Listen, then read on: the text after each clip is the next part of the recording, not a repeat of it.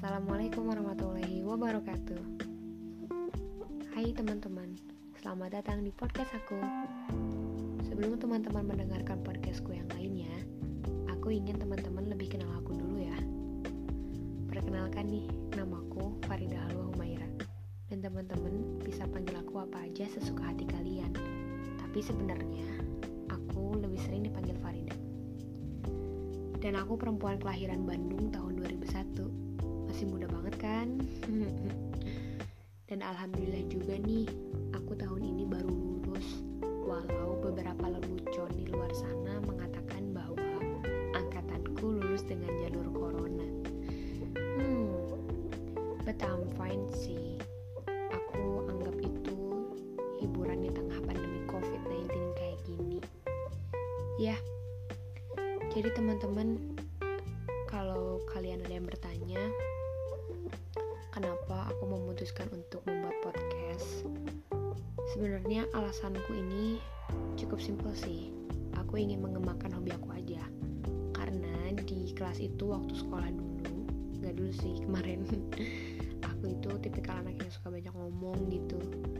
Terus aku berpikir, why not sih? Kenapa enggak gitu loh? Aku buat podcast. Nah, sebenarnya nih aku cerita dulu ya selama 18 tahun ini udah 18 tahun ini aku menghabiskan waktu aku untuk belajar tidak dengan orang tua. Dan itu sebenarnya buat aku adalah keputusan yang sangat berat. Karena konsekuensinya itu loh kita harus menanggung segalanya lah menanggung rindu terus kita juga harus bisa menjadi sebagainya gitu. Jadi aku enam tahun sekolah dan tidak tinggal bersama orang tua. Aku SD di Bandung, lalu tiga tahun berikutnya aku SMP di Bandung juga di Lembang. Tapi tetap aku memutuskan untuk tidak bersama orang tua aku. Lalu satu tahun aku pergi ke Tasikmalaya.